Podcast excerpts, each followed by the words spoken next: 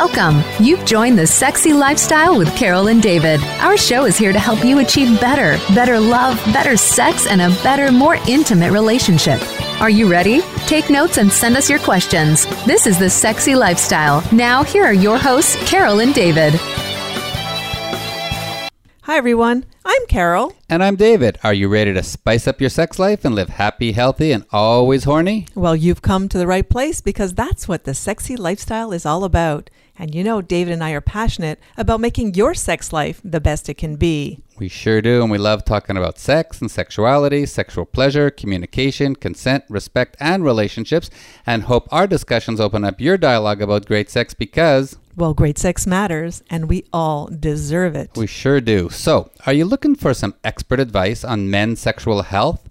Feeling broken, somehow wondering if you'll ever be able to have the great sex you used to have?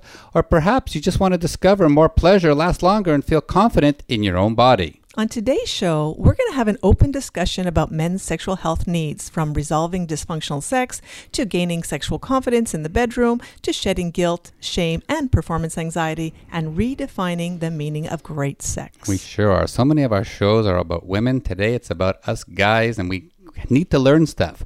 And today, especially, our show is sponsored by Promescent, the company that helps you get better in bed. Before we get into the show, as we always do, we want to talk about our top waterproof blanket because great sex is messy sex and nobody wants to sleep in the wet spot. And if you're fed up with sleep eh, with having to change your sheets every time you have sex, then you need one of our top waterproof blankets.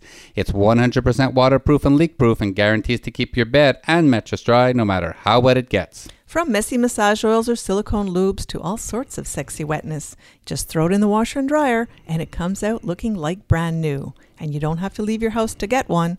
Simply and safely go to Amazon and order yours today. Search Top Waterproof Blanket, that's T O P Waterproof Blanket. Great sex starts now. It sure does, and so does today's show. You know we're Carol and David. This is the Sexy Lifestyle, and we are uber excited to welcome today's special guest. Dr. Jed Kaminetsky is New York's top urologist and is widely recognized as a key opinion leader in various areas of men's sexual health, including sexual dysfunction.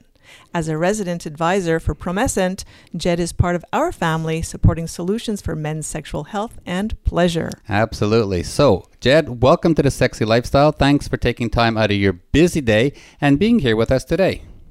Great to be here. Thanks for having me. We're very excited about this show. Why don't you tell us a little bit about how COVID 19 has changed your world in the last eight or nine months? Well, you know, I'm in practice here in New York City, so um, you know, the city is certainly not what it was. It's uh, professionally, it, we were closed down for a couple months from March to May. Now we're very, very busy. So patients are coming in. Uh, I think people are anticipating another lockdown. So anyone with any problems are coming in. We're seeing a lot more men with sexual problems because anything that increases stress, increases anxiety, increases uh, ED and other sexual problems. So we're very busy personally. Uh, the summer was sort of somewhat normal. We're outside doing things, eating out, but like you guys, it's cold and I'm afraid it's going to be a long winter. Yeah, absolutely. And personally, in your in your relationship, have you found that you and your partner are talking more, or having more sex? Um, you know, we're definitely talking more. Uh, when I was home during all virtual visits, I thought she was going to kick me out of the house for a while. now, my wife is a big proponent of she married me for better or for worse, but not for lunch. but yeah, our, our sex life has been good, and uh, we had all our kids. They're sort of grown, but they were with us for a good part of the uh, lockdown. Now they're back, you know, living their lives in the city. Mm-hmm. Very so cool. So let's get right into this. Tell us a little bit about when you realized that you wanted to have a career in men's health. Well, when I I went to medical school thinking I was going to be an orthopedic surgeon, um, but there were too many fractures and emergencies, and you know it wasn't as glamorous as running on a football field to take care of athletes. So I, I got into urology because it was a nice mix between surgery and medicine, and uh, and I sort of I still take care of people with cancers and things, but if you treat someone with cancer, they're not happier after. You, they don't feel better. So with ED and with the men's health things that I do, mostly benign diseases, I make people happy. I improve the quality of their life, and you know I love sex. So this was a perfect fit for me. So it all goes together in one beautiful career. That's great. You know, to get into this whole discussion today, I really want to start with some some some of the basics. Like let's because we always we always talk about the pussy and the clit yeah. and the woman, and we've never gotten into yeah. how does a cock work. Yeah, exactly. Let's do a little bit of physiology 101. Explain how the penis gets aroused, gets erect, and then how does it exactly ejaculate. Well, I can show you. Just take your mouth and. Uh-huh. No. We're going to hear from the doctor first. so, uh, first of all, there's more similarities than you think between the clit and the penis. So, the clitoris is, is sort of like a little penis. Uh, doesn't ejaculate, of course, but it gets erect and gets hard with blood flow. So, what happens with the uh, penis is to, to get an erection, you need a tremendous amount of blood flow to the penis. So that blood flows in and then it gets trapped into the penis. So it doesn't flow out. That's why the penis gets gets hard. So what happens in men with ED, a lot of men they have anxiety. So what happens with anxiety? It causes a constriction of blood vessels. So they can't get enough blood in. Also, anything that affects vascular disease is going to affect penovascular disease. So you're not going to be able to get as much blood flow. So the best way I get guys to quit smoking, I tell them you're not going to be able to get a hard on. Well, that's a good reason. Damages, damages, your blood vessels. So uh, an erection is a vascular event, so it needs a, a lot of blood flow. And then uh, ejaculation is a different neural neural pathway that with sexual excitement, uh, sooner or late, you know, in some men too soon, they ejaculate. I think we'll talk about that a little later and what we can do about it. But it's you need to have a, a, a intact vascular supply to the penis and a nerve supply. If any of those are off, uh, you're not going to have an erection. And as you guys know as well as me, the number one sex organ is between your ears. Yeah, absolutely. And talk a little bit about what what is the component of the semen that or the ejaculate? How does it come out and where does it come from? so that's a interesting question. So I do a lot of vasectomies, and I tell men you nobody's going to know the difference in your ejaculate because only one to two percent of the ejaculate is sperm. So 98 or 99 percent of the ejaculate comes is prostatic fluid or the seminal vesicles, which are glands next to the prostate. And that's from your testicles, from the balls.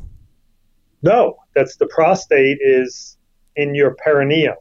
So uh, the prostate sits at the perineum. So the, the sperm comes from the testicles, from your balls. So that's only one or two percent of the total ejaculate fluid. So I, I have to say, I have to say when I had my vasectomy, Sex after that was never better.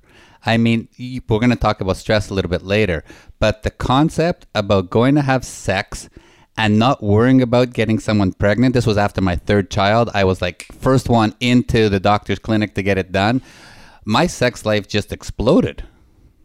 And you didn't have any change in your orgasms. Oh, they were better because I mean I lasted longer. I had, um, I mean Carol says like how how can you push that much out of your cock. There's so much he cum. He does have a lot of cum. It's true. But, and, I, and I had my vasectomy like 20 years ago. Mm-hmm, mm-hmm. And you're still working just fine now, so that's yeah. great. So let, let's move on. There's always that great question that everybody wants to ask Is bigger better? Hold on. You answer that question first. Oh, okay. Does size well, matter? To me, size matters, okay. yes. Doctor? But let's ask the doctor what he tells people. Well, people always uh, would like a bigger penis, but in fact, I was I used many years ago. We did some penis enlargement surgery, but um, it, I, I, felt like we were doing a surgery for a, a, sort of a psychologic disease. These guys had a lot of hangups. look, mo- is some women like uh, a larger penis? Yeah, but the average penis is about five and a half to six inches. So uh, people get this false impression by watching porn, or you know, there's uh, you know, so most of the nerve endings in the vagina are within the first, the outer third of the vagina. So the first couple inches. The G spot is just a, a finger's length inside on the front wall of the vagina. So I think it's more, I think if you ask most women, they'll say it's the person who's attached to the penis may be more important. yes. And since there's nothing you can really do to, to make your penis bigger, I guess uh, it's got to be good enough. Well, you know, I, you I always say that all cocks are beautiful, and I just leave it at that. And people do ask me all the time, do I prefer a big one, a small one? And I just say I love all cocks, and I don't, and, and I believe it. That's exactly like you said. It's not about the cock; it's about the person attached to it. But that said, all guys would like a bigger penis. Yes, I agree with you. But I don't know if all women want to have a bigger penis. That's not necessarily the case for both sexes. So, what exactly is erectile dysfunction, things that go wrong, and what are some of the causes of it? Okay, so the definition of erectile dysfunction is the inability to achieve or maintain an erection until climax. so it, it takes very ED or erectile dysfunction has various forms. So uh, there is some changes in, in erections in men as they get older in sexual function. So the first change you see in a man is that his latency period or the time between erections may increase. So a young man could have sex maybe three times a day. As he gets older, maybe three times a week. Mm-hmm. So that's the first change. So I'm young. Uh, I'm young. I could do it two or three times a day. Okay, two maybe, three not so much. you know, it may not be as rigid as you get older. The orgasms, David, you're an exception, but uh, uh, the orgasms may not be quite as intense. Um, may be more difficult to maintain the erections. So there, it's all various forms, and people come to me, and I may see young guys who complain that they can't get it up again that same day. So I, you know, I'll prescribe them Viagra or one of those drugs because why not? If, so what those drugs do, in my mind, is they turn the clock back 10 or 15 years. So if you're 40 and you want to perform like you did when you were 25, why not? Sure. So, so the those those types of drugs drugs help with the blood flow then, so the erection can be maintained. Correct. Well, so you can get an easier erection. You maintain it. It might be hard. It'll be harder. And then so, after ejaculation, does it still go away, the erection? Yeah, you know, it, it generally will go away. In a young guy or younger guy, uh, it may stay for a few minutes after you come, where, you know, generally it might go, you know, straight down. Mm-hmm. So, but so for, guys who are Go ahead. Sorry. But for it to work properly, I've been told you still need some sort of arousal. You can't just take the pill and have an erection. Right. So you do need some sexual stimulation for the drugs to work. But, you know, in some people, a stiff breeze might be. might know. be enough, right? That's really funny. Looking at a catalog. Exactly.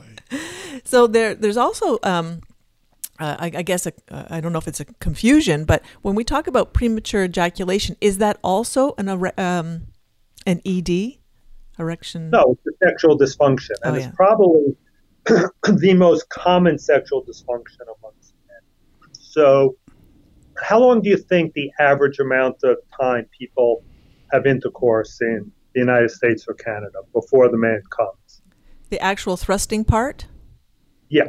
Three minutes. Oh, hmm. I would. I was going to say seven or eight, but yeah, in between. It's okay. about five, five to six minutes. So that's the average. That's the average time. So that's not that long. So the definition of premature ejaculation. So we've done a lot of clinical trials. So to, for different drugs. So if you wanted to get into one of our trials for premature ejaculation, you have to average less than one minute. So oh. that's really severe. Okay. But just like guys all want to have a bigger penis, guys all want to last longer. So again, just like that guy who can't get it up twice in one day, you know, I may see people who last for, you know, five minutes, six minutes, but want to last longer. Mm-hmm. So why not? You have, you know, really good, good treatments. I think the thing that frustrates most men is it's the lack of a feeling of control. Mm-hmm. So it's mm-hmm. not so much the time, but it's they they don't feel like they have control. So they're having sex and they're thinking to themselves, "Don't come, don't come, don't come." So when then they finally do come, it's like it's not as satisfying because they've been holding it back. Mm. So it's sort of like a you know not as intense or as they might like. And they're or, not really in the moment of enjoying the pleasure. All they're thinking about is don't let that cock come too early. Right, they're, they're going to be embarrassed. Grand, you know, they're thinking about their grandmother or they're okay. thinking about, you know, baseball statistics or, you know, whatever they're thinking about. So just to get them off. But the, Han, how do you feel? I mean, sometimes, I mean, you want me to come like really fast. It's like probably because you have something in your brain. No, you know, the no, woman's no. brain. That's not why you, I want you to come fast. Why? Well, a uh, number of reasons. I like doing lots of different things during sex. I don't like to just be thrusted upon for a long time. So if a guy's going to take more than seven, eight minutes, I'm done already. It's enough. But I can stop and go do something else and come yeah, back. Sure. Yeah. It's just to change it up. I like Sometimes variety. in a quickie, you like, okay, you got 30 seconds, go. okay, that's only because you want to come and it's, it's all we got. So there we go. I say, yeah, sure, no problem. Hurry up. You can't complain. You can't complain about a quickie. I'm No, not complaining. I he's just, I just want to know like what the mindset is. When do you want a quickie? When do you want it to last long? Well, I guess if you did have premature ejaculation, I would want you to last longer. But the fact is, you can keep going and going. So when I've had enough, I'm good. You know, like I'm good. Let's move on to the next thing and roll me over and do me or whatever it might be. You know, change positions or whatever. So it just depends on what we're talking about. I got it. I got it. So let's talk a little bit about some of the um, solutions there are. And today's show is sponsored by Promescent, and they have what they call a delay spray. Explain a little bit how that works. Well, the, the delay spray, we use that a lot, by the way. That's our first line treatment for uh, premature ejaculation. I don't like to call it premature because that's sort of pejorative. It sounds negative. It's sort of rapid ejaculation or early ejaculation. but what the the spray does, it just it's a slight numbing of the penis. So it takes a little bit of the sensation away, not to the point that the guy can't feel anything. He's still going to feel pleasure, but he has a greater sense of control. He's able to go longer. And the beauty of uh, Promescent's delay spray uh, compared to other similar type products on the market is that it's very rapidly absorbed. So it doesn't numb the woman. So, I mean, that would be totally counterproductive. Pointless. Yes, Right. exactly. so it's easy to use. They come in a little spray container. It's very discreet. The guy can just, uh, if his partner doesn't know about it, if it's a single guy, he can just go into the bathroom, couple little spritzes, rub it on. To do it before he has a hard on. It's not going to affect his ability to get a hard on, and uh, he's going to last, uh, you know, considerably longer. So that's the first line of therapy. If patients, for whatever reason, don't like it, it doesn't work, and it's very rare that it doesn't work. What we sometimes will use is the antidepressant medicines. The problem with those, you have to take them every day. And a side effect of the antidepressant medicines is it's difficult to come. Mm. So women who are on antidepressants, which is very common, have difficulty with orgasm. It also could affect your libido. So we give those pills to capture the side effect, not necessarily because they're depressed, but to capture the side effect. But if you can use a spray when you want to have sex, as opposed to taking a pill every day, it makes a lot more sense. Yeah, absolutely. And I think you don't even need a prescription for the spray. You don't have to go to your doctor. It's not harmful Nope. if you take it, even if you don't have uh, an issue with PE, and you can even No, last longer. have- Yeah, I think a lot of people who use it just want to last longer. So if you want to impress, you can use the uh, the spray, and you know you'll be a 10 minute, 15, 20 minutes. we should bring it to like our swinger orgies. I mean, they they would just go on all night. Mm-hmm. Mm-hmm. But you'd be rolling me over, that's for sure. Yeah. That's too long. It's okay. You like being the queen bee, being at the bottom Oh, of yeah. the pile. Oh, as long yeah. as the guys can keep it up, you can take it. We're just going to take a little moment here to remind everybody that we are Carol and David, and this is a sexy lifestyle. And we're talking with New York's top urologist, Dr.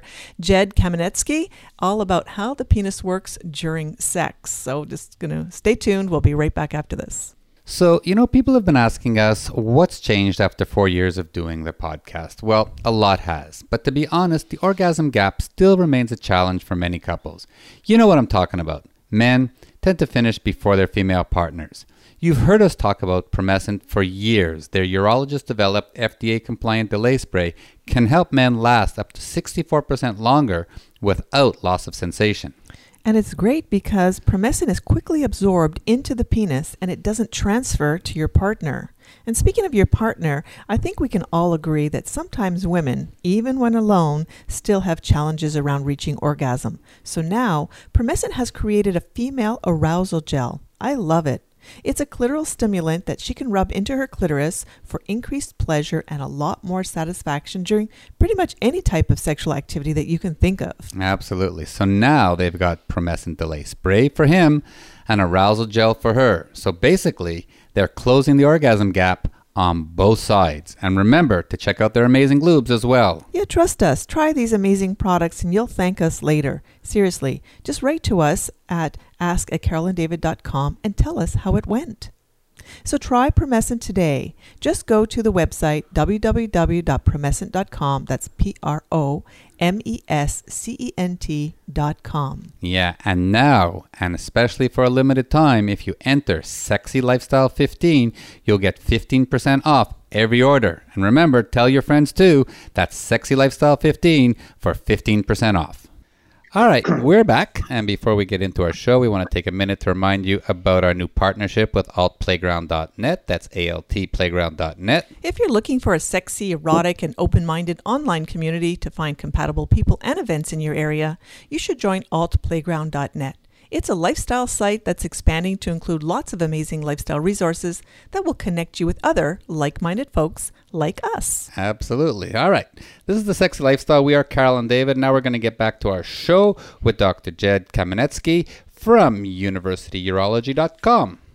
So, I know another one of these things that people talk about a lot when it comes to having great sex, and it's about the level of testosterone. So, let's talk about what is the role of testosterone, how does it work, where does it come from? Okay, so testosterone is the male hormone. Uh, it reaches its peak in men in their 20s, and it very gradually decreases over time. In some men, it may decrease more rapidly. It's most the, the vast majority of your testosterone is made in the testicles. Uh, a little bit is in the adrenal glands, but most of it's from the testicles. So the testicles are stimulated by the pituitary gland, which is in your brain, and that stimulates the testicle to make sperm and testosterone. so a normal testosterone is anywhere from 400 to 800. So there's a, a wide range of. So if a guy has low testosterone, so testosterone is what makes a man a man. It makes him feel uh, masculine. Uh, if you give some muscle mass, body hair, uh, libido, uh, and it's important for erections. Women have a little bit of testosterone. I think you're a high testosterone woman.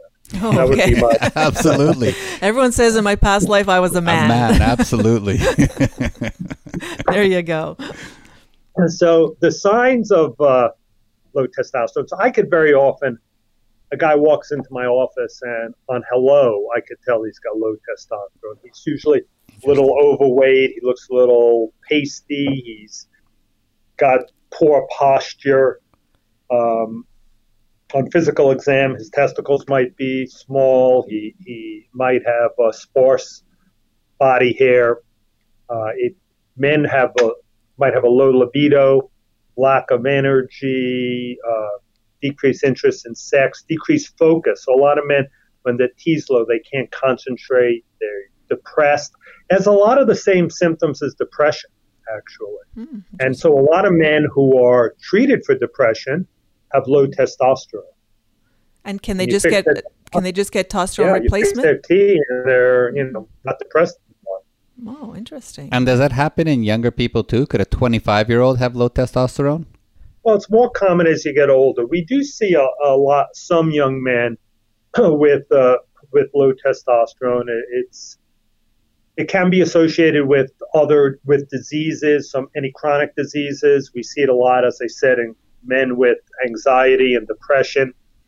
Um, it's overweight, so it's very common in overweight men. It's very common in people with type 2 diabetes, people who take opioids, opioid uh, use. 80 and 90% of those people have low testosterone. so would it be We're any more low testosterone. sorry, would it sorry. be anything This- lower than 400 or is it something like could be as low as like Yeah, well- 100? Yeah. So we'll treat people usually if they're 300 or below, 350 or below. We try to get people to about 600. But yeah, some people are very, very low. So people might be, you know, in the hundreds or even lower. When you get that low, it's associated with other things like osteoporosis in men. Um, so it's it's something that it's not just about sex. I mean, that's why most people come to us uh, with complaint, sexual complaints, but it, it, it's a real, it's a hormonal deficiency. So, I, so I remember once a guy came to me and he said we would put these pellets in, and they we'd put them in every three or four months to boost their testosterone. And the guy said to me, "Oh yeah, my wife told me I better get in. My testosterone level's low." So of course I thought, you know, I said, "What's the matter? You're not taking care of things in the bedroom?" He said, "No, no, she doesn't care about that. I stopped taking out the garbage." yeah. That's exactly. So, and how do you fix low testosterone? well, it depends what the problem. If, as I said, it's it's the pituitary stimulates the testicles. So in young guys, if they have a pituitary problem, we'll put them on a medicine, something like Clomid, which is classically a drug for female infertility, but it stimulates the pituitary gland. If it's not a pituitary problem, then we give testosterone. So testosterone can be given in injections, gels, these pellets, patches. All different ways. So- Well, that's cool. Now, I know that another thing that affects libido is stress. We talk about it all the time, and there's so much stress these days with the pandemic. You must be seeing a lot of patients because they're low, low libido, but not due to testosterone levels, but really due to stress. What do you do with those patients?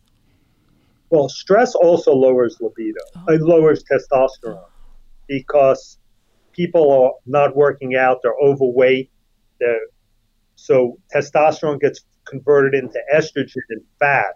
So guys are more fat, so less testosterone, more estrogen. They're not sleeping, so people make testosterone. Your levels are highest in the morning. So if you don't sleep well, your levels will be low. So it, it, there is a psychological component and a physiologic component. But if it's stress, you know, we we work with, closely with sex therapists, with psychotherapists. Uh, you know, we talk to patients about, you know, even if the gyms are closed, you got to get outside, you got to do exercise. Uh, you know, you may be you you and your partner may be driving each other crazy. You know, in, if you're work both working from home, but you got to sort of close the door. You know, stay apart a little bit. You know, so when you see each other, there's a little bit of romance. So. I mean, everybody is sort of, it's a new world and everybody's sort of struggling to find out how to cope. Now, it's great that people are coming to see you when they have these issues, but do you find that's happening more that people are coming to see you when they have men, sex especially? Or is there some shame or embarrassment around coming to tell you about what their issues are? You know, men are embarrassed. I, I think it's less so. so, you know, it's it's a long time since Viagra was approved, but since I think Viagra really changed the way men looked at sexual dysfunction, and because there is a solution now. So, You know, when Viagra first came out, we sent a mailing to all our patients and say, "Hey, there's this new new drug out there to help your erections."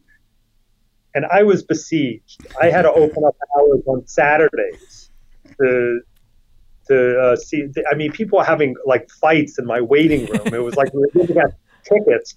the funniest thing was at the end of when it all died down, this little old lady came into my office holding the letter, and she said to me, uh, "Doctor, doctor, uh, I got this letter. Uh, it was addressed to my husband, and my husband died." So I said, uh, you know, I'm really sorry. I, I, you know, if I knew he died, I wouldn't have sent the letter. She said, no, forget about him. It's my boyfriend. Could he come see you? That's funny. That's hilarious. So you think there's a lot of shame that's not showing up anymore as it was before because people are just used to talking about erectile dysfunction. They know there's a solution, They and don't that, have to just live with it and right, deal. And yeah. right. Do you think that's the same for think- sorry for premature ejaculation? Yeah. So, so I was going to say, I, you know, y- yes, premature ejaculation somehow is more embarrassing, and I think premature ejaculation pisses the woman off more because she feels like the guy is selfish, like he, you know, he just wants to get his and not worried about her. So I think premature ejaculation in some ways is, is more embarrassing.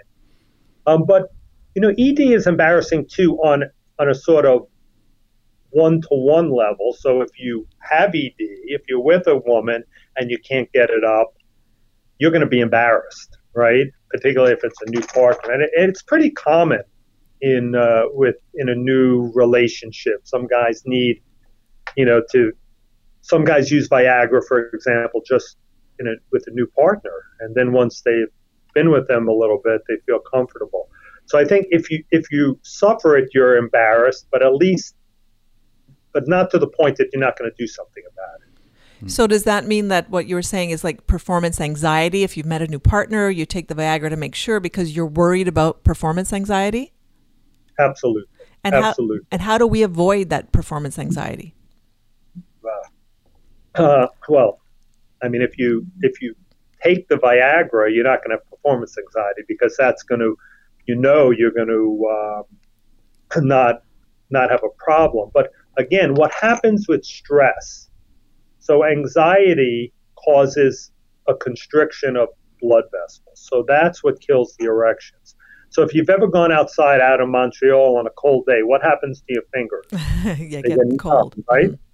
So why does that happen? Because the sympathetic nervous system is very active, and it causes the blood vessels to constrict in the periphery. Well, the body considers the penis to be a peripheral organ. We may think it's central to everything, but it is a peripheral organ. So it's the same physiologic mechanism with stress as cold. The sympathetic nervous system's active, blood vessels constrict, and you're going to have a soft penis. hmm absolutely. So Well- I got a question for you. Sure. So we've been in situations where guys can't get it up. I've been in situations where I couldn't get it up um, because of one reason or another.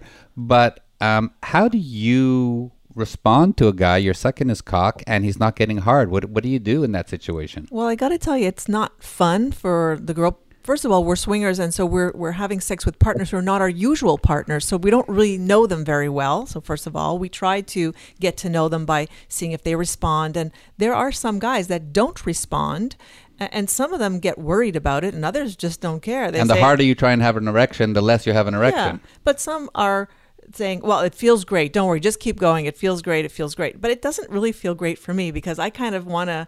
I want to make it happen. I want him to get a hard on. He says, "Oh, don't worry, it's feeling good," but you know, um, for me, I would much prefer if they could. So, you know, I would prefer that swinger to have taken Viagra prior, so that I don't feel like I'm not doing my job properly. But you're also good with asking them what they like. Yeah, and then of course when you do it and it still doesn't get up, then I kind of feel it's on the onus is on me to make it happen, and I feel like I've failed them somehow. Yeah, but I mean, we have the ability when Say That's what happens in a relationship. So if the woman feels he's not attracted to her, and it's this whole like, you know, propelling thing, snowball, where they what happens is people start avoiding sex. Mhm. because they don't want to uh, face that. It's frustrating. And as a woman, you want some positive uh, feedback. You Yeah. want uh, no, no one likes a wet noodle. Right. Now, then- now what's what's fun in the swinging world is if you're sucking someone's cock and it's not really getting where you, where you want it to be, you can just have his wife or his partner come in and do it with you. And, Mm-hmm. Or and- ask, or ask, what am I doing wrong? Right? How, how yeah, can I you, get a that- guy doesn't really want to hear what am I doing wrong. No, what am I doing as a girl? What I am know, I I, doing know, wrong? but you- I, I wouldn't want to hear that. I'd want to say, okay, let me get your wife and we can both suck your Okay. cock together. Yeah, sure.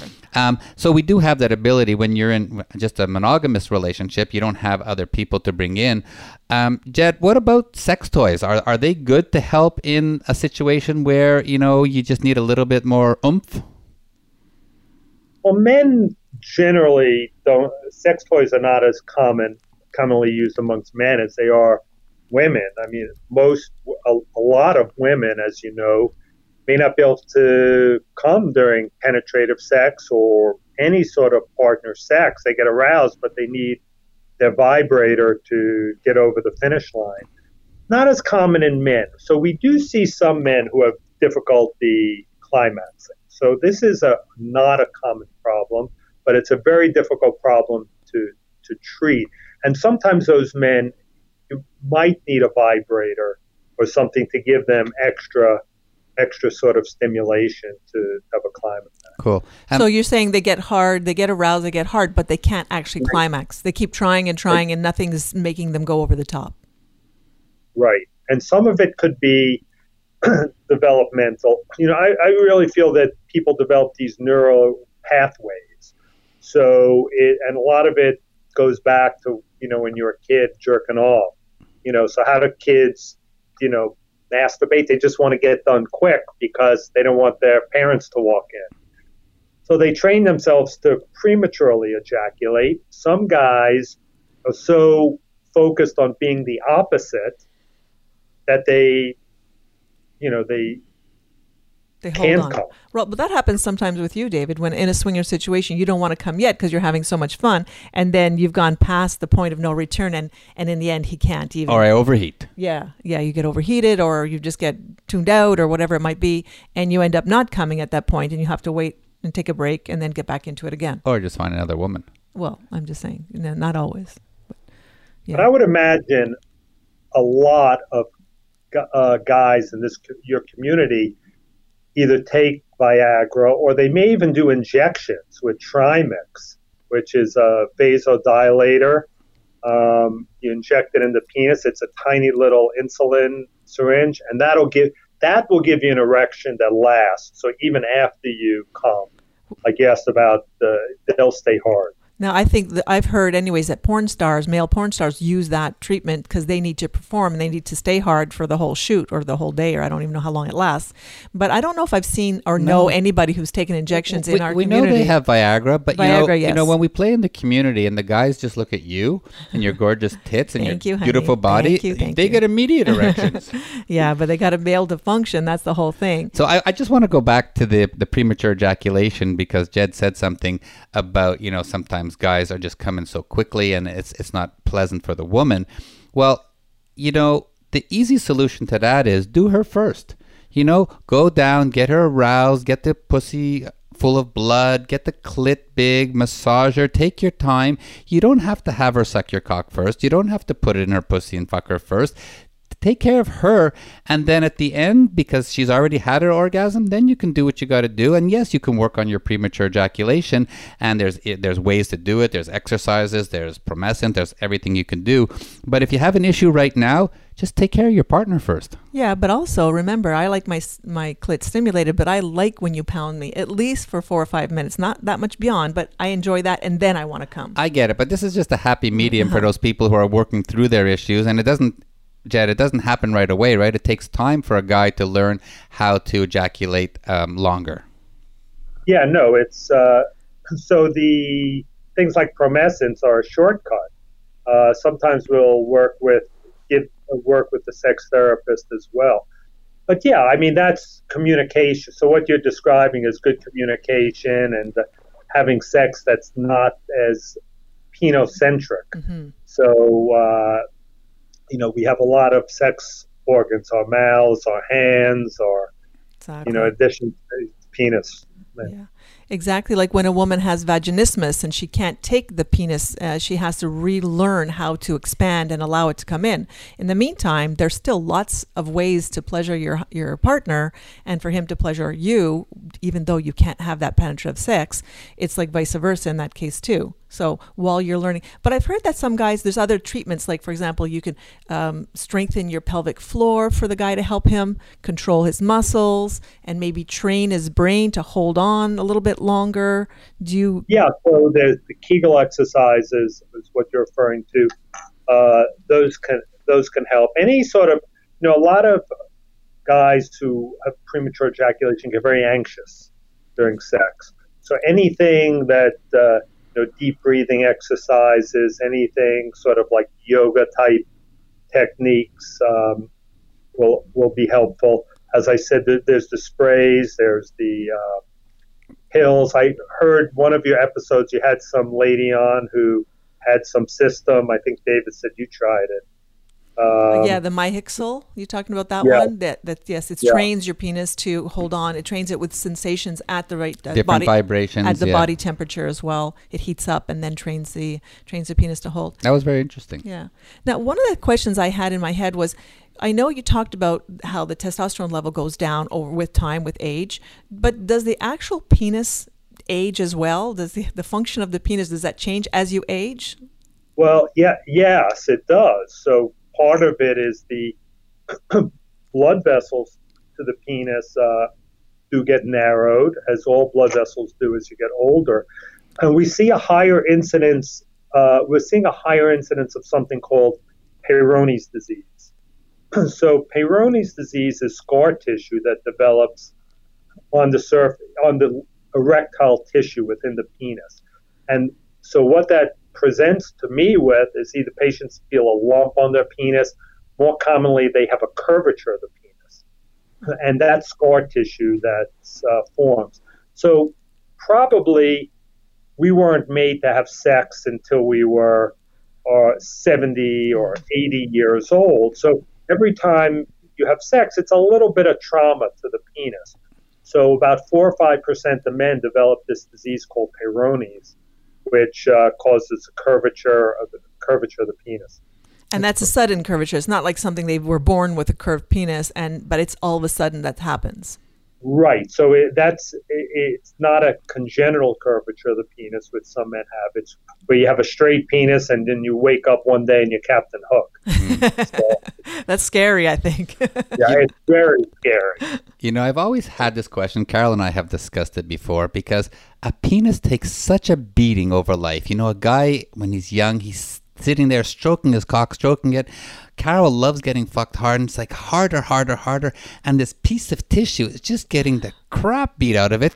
Like, how does it take so much abuse? Well, abuse, pleasure. well, people do develop Peyronie's disease for that reason, but uh, there is, you can actually fracture your penis. So um, we see this you know, a couple times a year, have to operate on someone for a fractured penis. So, how does it usually happen? A guy is having sex. Generally, they might be a little inebriated, and either the woman's on top and she slips out and slams oh, down oh, right. on the penis, or you're doing it doggy style and you slip out and you slam it, and you could fracture your penis, and it's a medical emergency. Wow. And so there is a surgery to fix it. And is it the broken blood vessels? Is it damaged tissue? No. no. So the penis has two erectile bodies, uh, one on either side. And they, this is fibrous lining. And when the penis gets hard, it's, you know, it's hard. And if there's a tremendous force on it, that fibrous lining tears. Oh, okay. And if you don't repair it surgically, then you'll certainly develop Peyronie's disease and a curve because scar, scar tissue will form there. And what happens is where there's scar tissue, the penis can't distend, so it's going to curve. Oh, I, I got it. it. Okay. So, yeah. so there's no issue with me pounding her really hard, but if I'm doing her doggy style and I pull out and I miss, I should go into her ass.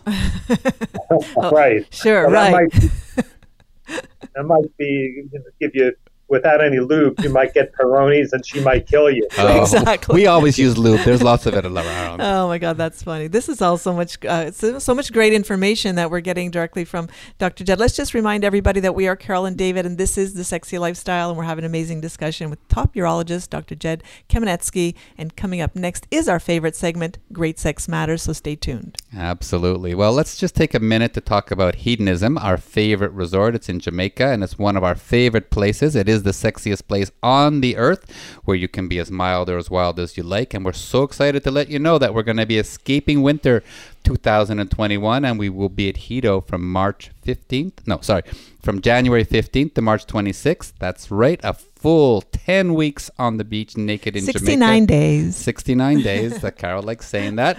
And we're going to be broadcasting on location, and most probably some of our shows will be done naked. So come on down, join us for a week or more, and you could even be a guest on one of our podcasts. Yeah, we can't wait to get back home to Hedo. It's going to feel so good to be there and with all the delicious Jamaican food, the amazing award winning entertainment, and all, of course, the sexy fun and erotic guests. So join us as we get naked on the beach again. It's been a long time.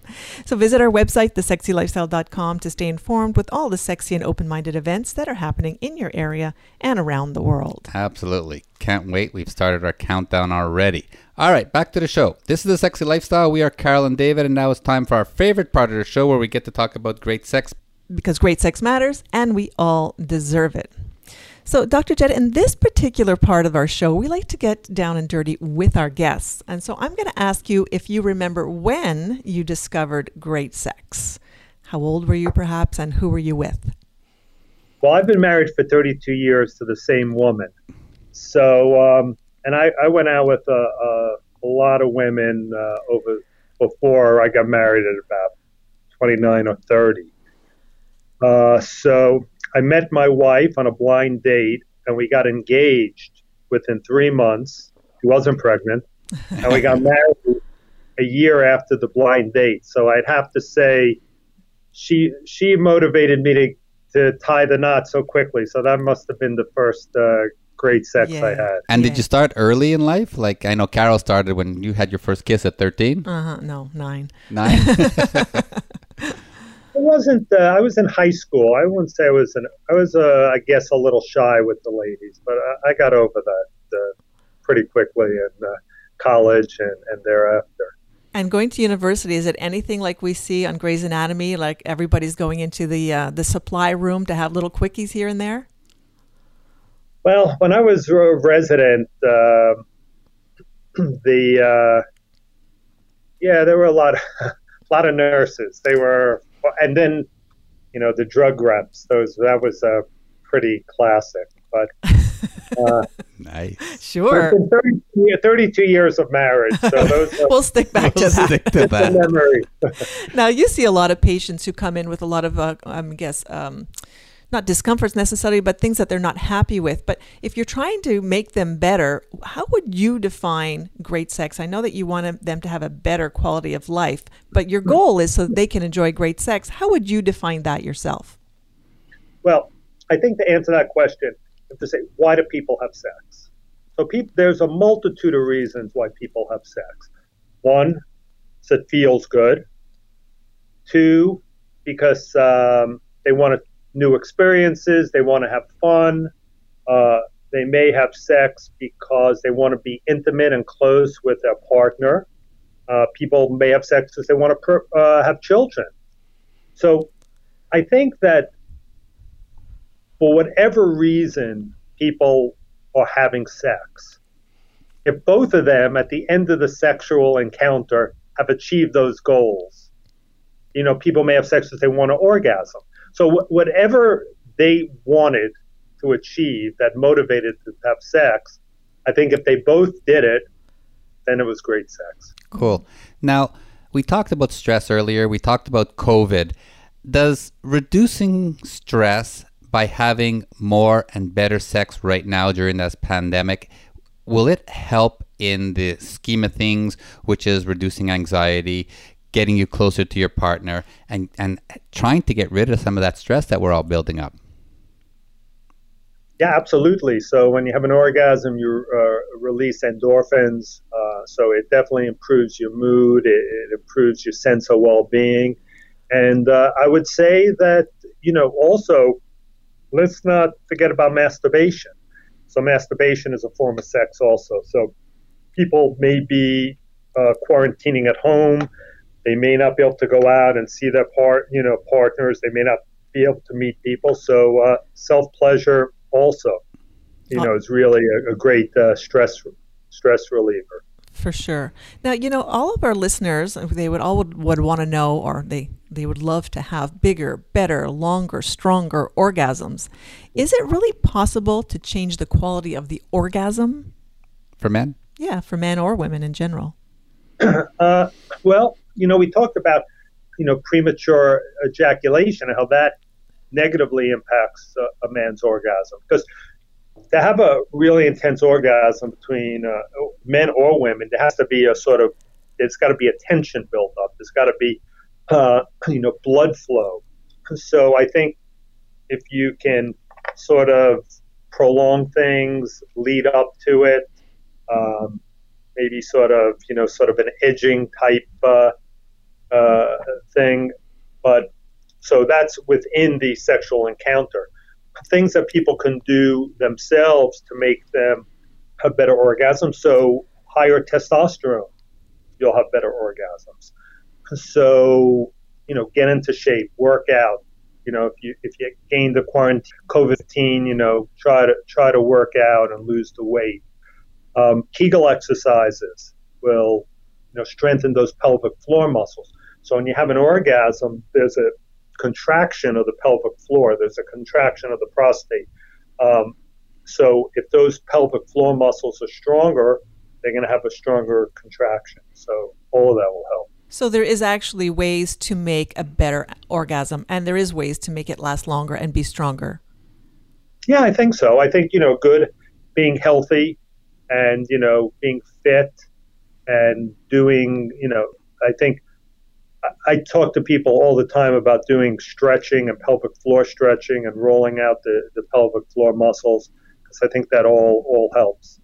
Now, um, I have a question, and we, we I don't think we've ever asked it on the show. We talked about it a lot, but is there a way for a man to increase his refractory period so he can come back quicker? Uh, well, there's the pills. We talked about that. You know, Viagra, Levitra, Cialis, all of those pills will definitely decrease the uh, latency period.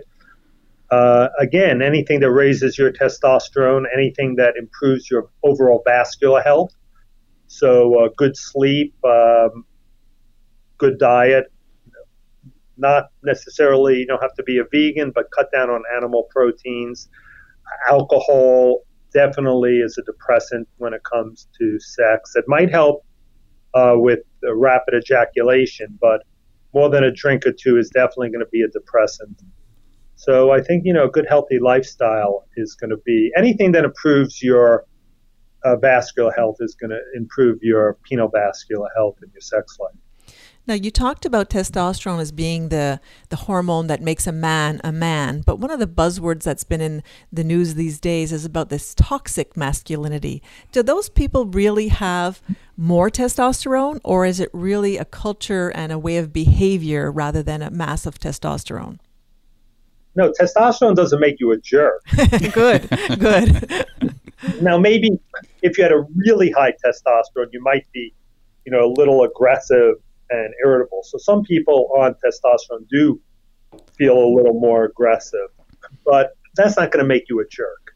So what's going to change? Uh, you know, toxic masculinity. I think, you know, education. I think consent is being, you know, rightly so drummed into people's heads at a young age. You know, this is a new term or thought for us, but young people are are learning about it, and I think you know women are less likely to put up with crap that they might have in the past. So hopefully, uh, bad behavior and uh, bad behavior we may be seeing at least south of uh, the border in our national leaders as they, uh, you know, it's going to decrease over you know time. Let's Wow, hope. That is good. Yes, exactly. Now we're wrapping up our show. When we come to the end of our show, we always like to recap and, and give and leave everybody with some final advice. So, what would you say would be the first two things that a young man should do if he notices that he has a decline in his libido? Well, the first thing I do is don't go crazy. Don't stress out because that's going to make it worse. People are going to have peaks and valleys in their libidos, you know, throughout life. You know, if you're stressed, work, relationships. So, you know, calm down.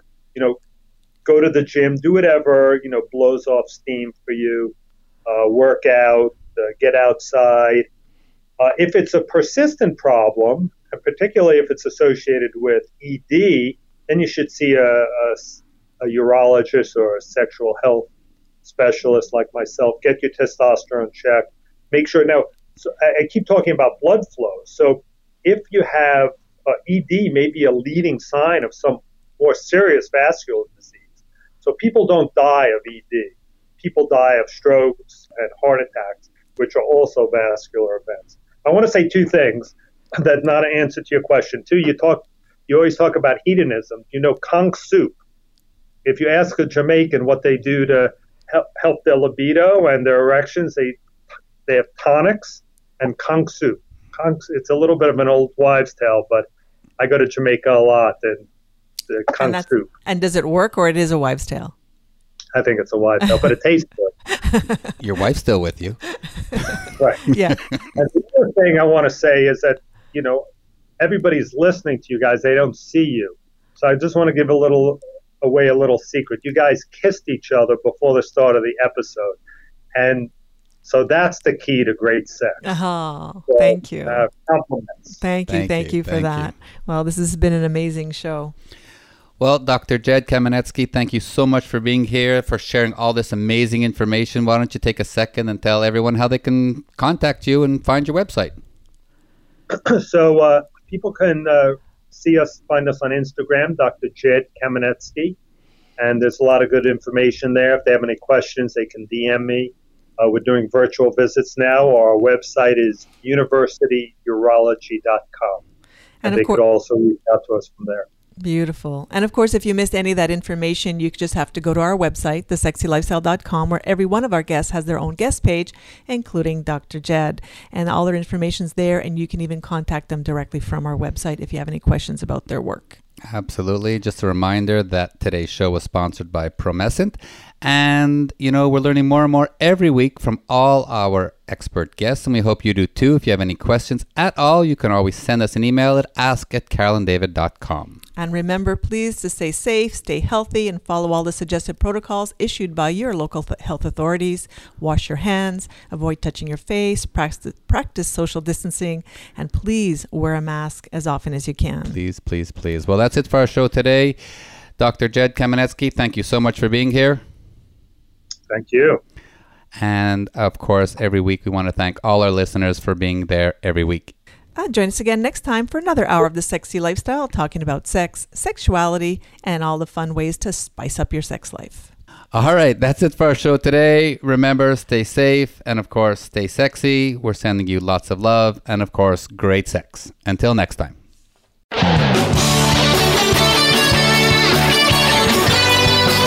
Thank you for joining Carol and David for this week's edition of The Sexy Lifestyle. We've got another one lined up next Friday at 3 p.m. Pacific Time, 6 p.m. Eastern Time on the Voice America Variety Channel. The weekend is just around the corner, so try something new, spice it up, and you just might have the best sex ever.